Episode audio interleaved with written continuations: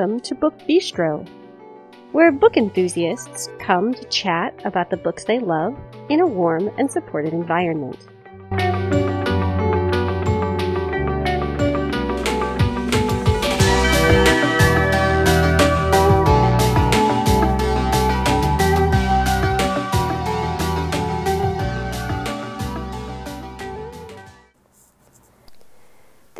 Episode is airing on Tuesday, November 30th, 2021. Hello, everyone. It's Shannon, and I am back with you for another Tuesday episode. Although this one is going to be more like last week's Tuesday episode than like some of the ones you've heard previous.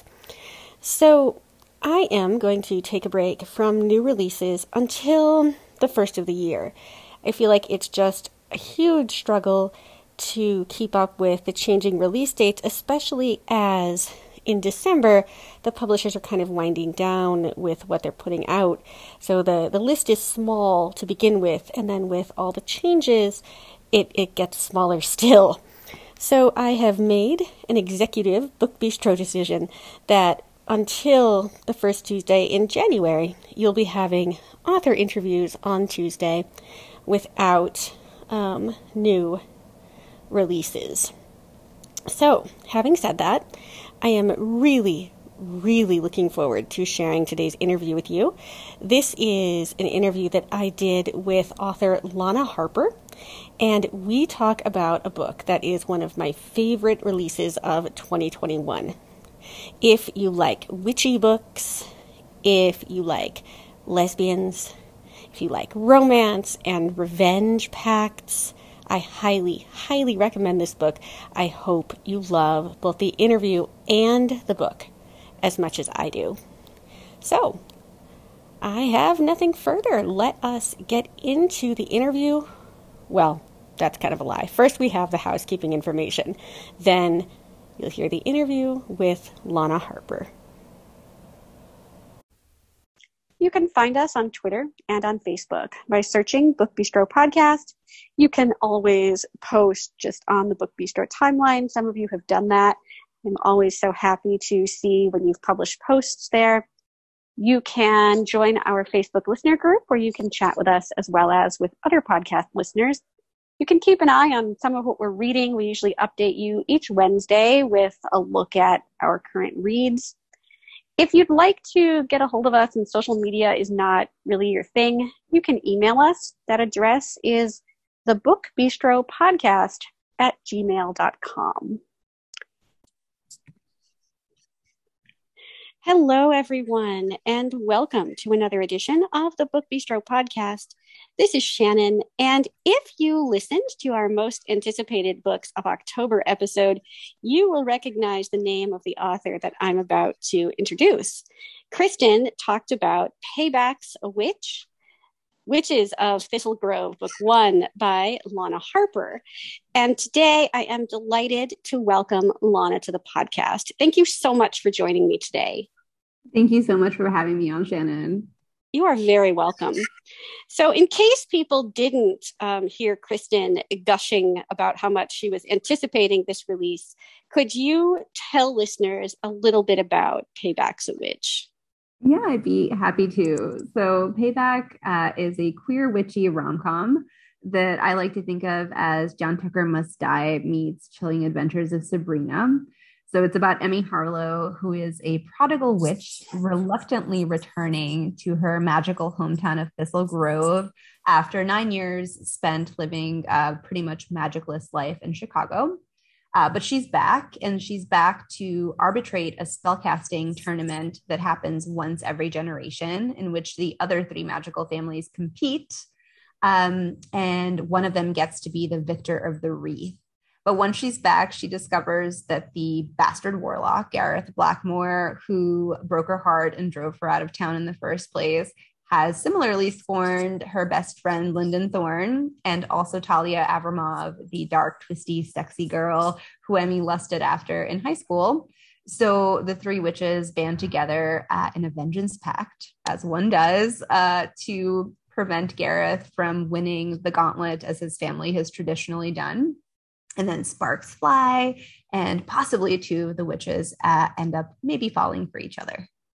So there are so many aspects of this book that I found utterly, utterly delightful. I loved the idea like this witch coming back home. I love small towns. I like people returning sort of to their, to their roots and having to come to terms with what drove them away. I love the idea of women like banding together to sort of make a vengeance pact and you know stand up for what they believe in. I love magic. This is just like the perfect fall book and I'm so so glad that it's out in the world. I'm so thrilled to hear that. Uh, pretty much when I wrote it, those were the things that I wanted to be focusing on. So out of all of my books, this was likely the most intentional one. Uh, I had just finished writing Poison Priestess, which was the second book in the Lady Slayers series of historical murderesses. And I was um, working on a thriller, an adult thriller. And then my agent had just come back from meetings in New York. And she was like, Lana, I keep hearing that editors are looking for witchy rom coms. I know that you love rom coms and you've been looking for a good transition point to do that. So, what if you did one of those? So, we started brainstorming for an idea and we went back and forth. And she, at some point, sent me a one liner, and it was just, What if you did John Tucker Must Die, but everyone's a witch and two of the witches fall for each other? And I was like, That is brilliant. It sparked every possible inspiration process that that I am lucky enough to have. And so I started thinking, how could I bring that to life in a unique way? And so it seemed to me that the best way to kind of flesh that out was have a magical town, have a spellcasting tournament so that the stakes would be really high. Um, and then have four magical families vying with each other. So there would be all this built in history between them and all these different magical abilities to explore. So yes. yeah, just this elaborate playground. So this is billed as a series, and I'm so excited because that means that we will get to return to Thistle Grove, hopefully sometime um, in the not too distant future. Can you say anything at all about kind of what you have planned for the overall series, or would that be kind of spoilery and not good? Actually, I can tell you at least a little bit about the sequel because the sequel is already slated for publication in May. It's oh. called yeah, for, yeah, pretty soon from bad to cursed. So we're continuing this tradition of uh, witch punning. Um, and I just did the cover reveal a, a little bit ahead of time in my newsletter, and then I'm going to do it officially on social media next week, so everybody will get to see it. I'm really in love with this book cover. It's gorgeous. It's everything I wanted for the story. But the couple uh, at the romance's heart is Isa Avramov, who is uh, Talia Avramov's younger sister, and Rowan Thorne, who is Linden Thorne's twin brother. So they're both characters who are introduced uh, in Payback.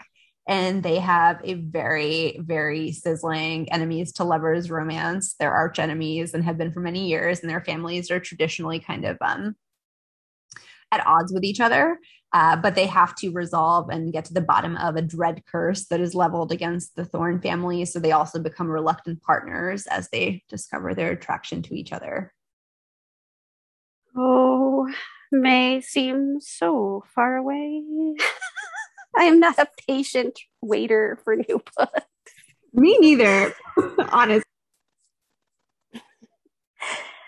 I'm very, very excited for this. So this reminds me a little bit of like paranormal romance, kind of urban fantasy a bit.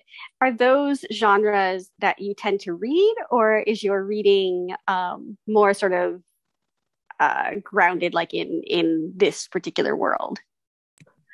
I love those genres. Um, one of my favorite, and this isn't paranormal romance, but it's very genre. I love the Dresden Files by Jim Butcher.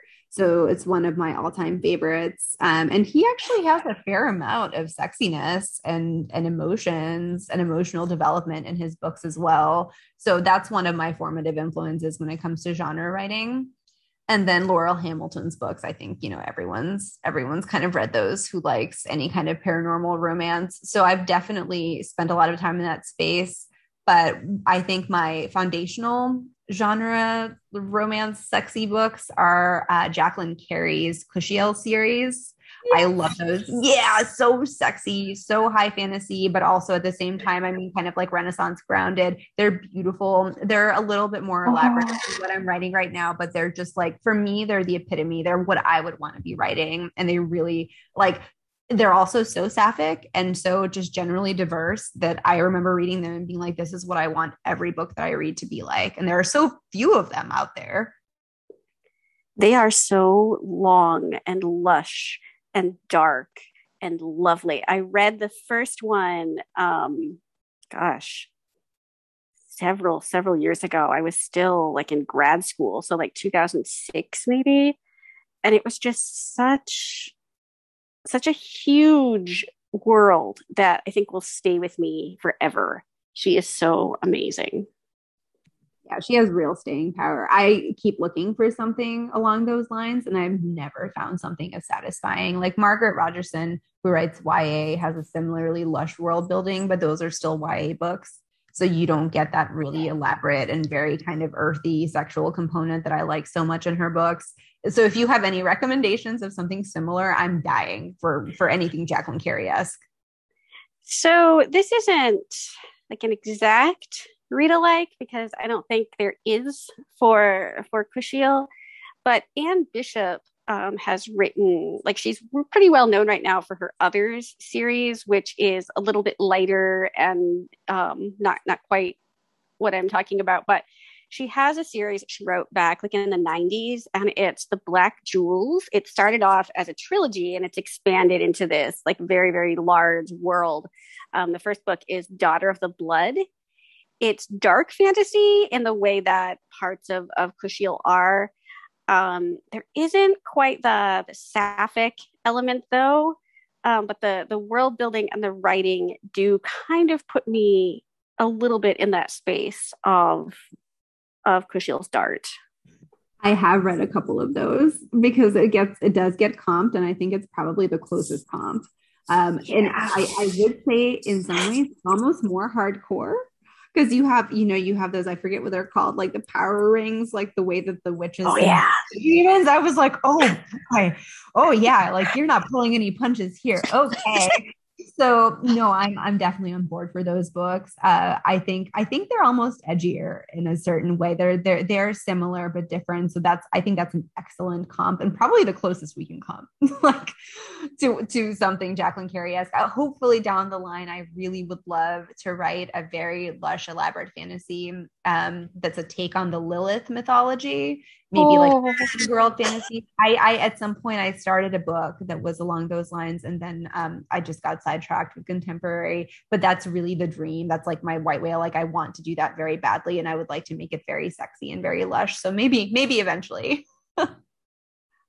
I will keep hoping that you do this because there are some books that kind of touch on the whole Lilith myth but nothing that really digs deep into it and really brings it to life. Um, and it's such a such a unique, powerful piece of mythology. So I would really love to see it like brought to life in kind of a like a modern, you know, the, the way books are written now rather than just as as a myth.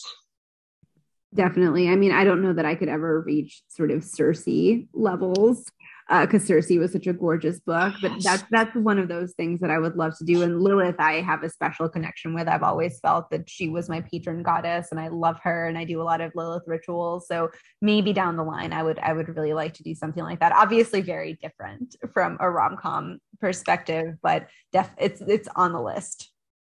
I don't see Lilith um, working well in a rom com, so I think no, you know, a little darker would uh, it would be good for that.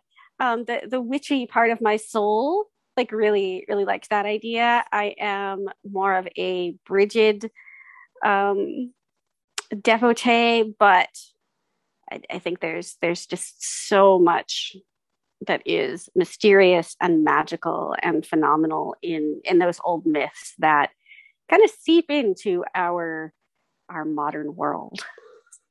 Yeah, they're very powerful archetypes. And for what it's worth, Bridget is amazing.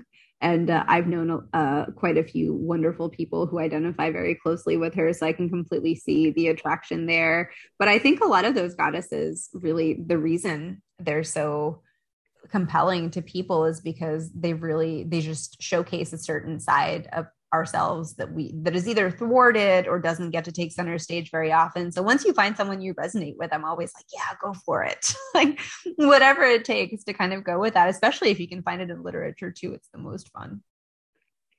Yeah i don't see a ton of like goddess inspired literature. You know there's some. Um, Yasmine Galenorn has done a like post-apocalyptic story where her um, her heroine is bound to Hecate, um, and that's pretty cool. It was a little disconcerting to me when like the goddesses were sending people text messages, but I'm a big Yasmine Galenorn fan, so I uh, I followed her, and it was it was amazing. But you don't really see a lot of of goddess themed stuff out there not as much as there should be for sure and usually when it does come up i think it's a it tends to be folded in to other things. Like i've seen some of the celtic goddesses uh, show up in the iron druid books. I think that's kevin hearne who writes those. oh, yeah. Yeah so you'll see those but it's not i mean it's not just about the goddess. So i think when you do see them they tend to be kind of literary fiction novelizations. And I would prefer something kind of in between. So yeah, I'll see. I mean, Lilith remains, and in general, that realm re- really remains something that I'm that I would love to write about down the line. So fingers crossed. I would I would really enjoy doing that. You might enjoy the Lauren Dane um, Goddess with a Blade series. Ooh, which is kind of that urban fantasy. Um, she was like our heroine is is Rowan, and she is raised kind of in this like vampire court but she's actually a vampire hunter and the soul of of the she's like a vessel for a goddess. Um and it's just it's very it's very cool. That is fantastic. Who was the author again? Lauren dane. And the first book is goddess with a blade. Thank you. Okay that sounds perfect yes i hope you love it. So you also write some ya and do you see a difference kind of in like your writing process when you're writing for teens versus something like Payback's a Witch, which is, you know, sexier and more sort of aimed at an adult audience? I think the difference in the writing process has been not even necessarily uh, based on the leap between genres, but more just the natural evolution of having been writing for a certain amount of time. I used to edit and have to do gigantic edits on my YA books, especially the early ones, because I was still just kind of finding my way and I wasn't sure what my outlining and character sketch process really looked like. So I did a lot of pantsing. I just wrote and I didn't know what was going to happen. And I had like a couple of signal flares, you know, in the story that I knew I was going to hit, but everything in between was a mystery. So it was a very daunting way to write. And then by the time that I had gotten to uh, to write my adult book, I had already had experiences like doing external screenwriting for Pixelberry Studios, who do uh, they produce the Choices app. It's like a choose your own adventure. Oh, yes. Yeah, so fun. So I wrote a couple of their books. so you get a real kind of crash course in dialogue and plotting because you're following uh, sort of like a pretty loose but but solid outline that your uh, your internal editor gives you and then you're also inventing a lot of the characters and doing a lot of that work and just relying heavily on dialogue. So it was like a master class in a different kind of writing than i was used to. So a lot of that kind of combined to give me a strong foundation. When i started writing payback i was like okay we're not going to leap into it. First we need a solid understanding. What is Thistlegrove where does the power come from? Who are the families do I understand my main characters, their likes, dislikes, what makes them, you know, what are their emotional arcs? So I had a far clearer roadmap than I had had for my young adult books. And it made it such a happy, joyful experience. I didn't feel as stressed or as nervous writing it. It was just exciting. So I hope part of that came through. And I really owe a debt to Pixelberry and just to my career before for giving me kind of that springboard. So now that you have sort of discovered, you know, this way of writing and found it something that worked well for you, is that something that you think you'll carry over like back into your YA work? Yeah, so I am not currently planning on doing any more YA, although, of course, if the opportunity presents itself or some idea pops up that is just irresistible, I'm definitely open to it. But regardless of what I write, I really enjoy the technique that I'm that I'm using now seems to work very well for me. So it's it's essentially like a laying out of the plot beats, not scene by scene. I can't do anything that nitty gritty, but I have a large kind of macrocosmic picture of what's going to happen in the story. And then I also know the separate characters' character arcs, which do evolve in the writing. They do change. I don't always uh, use all of the components that I set out for myself. Sometimes, you know, it takes kind of a different bent than I had been expecting, but it's very reassuring. And I really enjoy having that stability so that the things that I don't know, you know, from scene to scene, what will happen, it's more of a happy surprise than it is like a nerve wracking, like blank page. What am I going to do? What's going to happen today? Kind of daunting moment. So I will certainly carry that over to no matter what I do next you know, when I was growing up, there was so little that was considered YA. I felt like there were either like kids' books or adult books. And now there's just this lovely, lovely spot. Like in the middle, you can have like the darker YA, um, like Sabaa Tahir, or you can, you know, have it lighter, like a little, you know, a little happier. But there's just so much richness there and i'm so glad that it has evolved into what it is because now you know i'm an adult and i read so much ya it just it makes me happy pretty much every day we're really spoiled for choice mm-hmm. right now in YA. There really is exactly as you said. It really runs the gamut. And that's wonderful because teens read all over the place and so many teens read up. When i was uh, maybe 12 or 13 i was reading like sidney sheldon. Yeah. Kinds of things that probably i shouldn't have been reading because a lot of that stuff is quite sketch like having to, done sort of facts. Now i'm like wow you should not have been reading that. Like what how did you even find those books but at the same time of course you have to ha- give teens freedom to read. So the broader the range the better. And i love how much there is. Ya has genuine i think it's on its footing it's gorgeous. It's far reaching so yeah if if i'm lucky enough to to go back to working there i would be happy to. One of my very best friends is like 12 years younger than I am. And we met when I was like in my mid 20s and so she was you know pretty young like as a teen. And i remember her reading you know things that i was reading at the time. And i'm just like oh my god like natalia. Reading like nora roberts and you know sandra brown and just some stuff. I'm like ooh. And now she is one of my podcast presenters. And we talk a lot about as as teens you know the stuff that we read and not that teens shouldn't read those things necessarily. You know i think there's always power in in books and in in reading choices. But i think it's good to have some options that are appealing to teens and perhaps you know a little more age appropriate yeah, exactly. And I remember when I found um did you ever read The Girls of Canby Hall? I think this is what it was called. It was that series um and it, it was just three girls at boarding school and it was it made me want to go to boarding school. Not something I had ever aspired to before, but I found it just on a whim because I used to spend so much time at the libraries of the American international schools that I went to growing up. And I remember one of them was just so stocked and it was like it was basically like what you were going to read if you graduated from the babysitters club. It was like two or three oh, okay I loved those books but i've never seen them anywhere else. And i've just never i wonder if they just had like a brief moment and then just disappeared because i've never heard of another person who who read them and really loved them. So i don't know. Maybe they were just in that one school. I have not heard of those. Um that's interesting to me. Like there i think there are just some books that are like very niche like the people who know about them love them and the rest of the world is just a little bit clueless. Yeah. you're like what is this? I'm gonna have to google them later and be like what happened to these? Did they just sink into obscurity? Were they like independently published by a tiny press or something? Where did i find them? But i love them Speaking of the Babysitters Club, which were like my sort of foundational reading as a kid, the second season is coming to Netflix. and I'm so happy. I haven't even seen the first season yet. I'm saving it all up. I know, I know. I'm going to. It's just one of oh. those treats that I've been holding off because I haven't had time to binge something like that. But I, I need to. I know that I have to.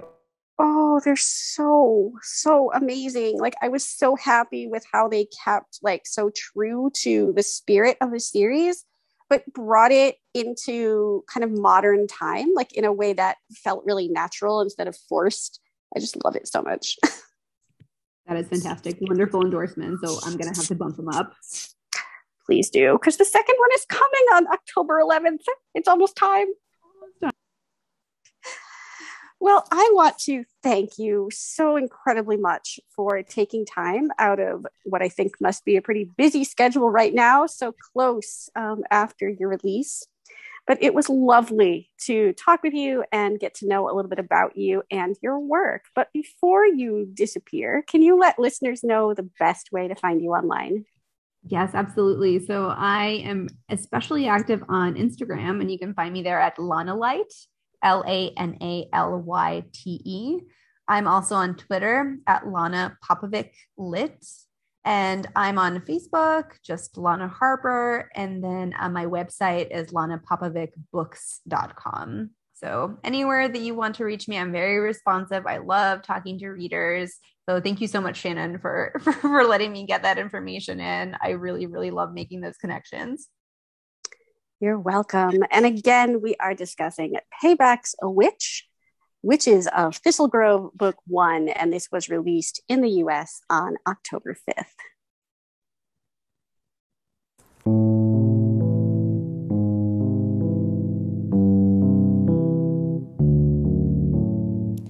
If you would like to leave us a rating or a review, you can do that on Apple Podcasts or any other platform that you use to access the show.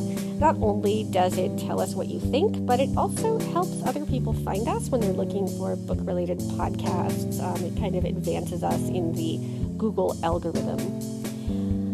So I will be back next Tuesday morning with an author interview and, of course, the guide to new releases and some number of us will be back on Friday with more bookish greatness. Take care, everybody.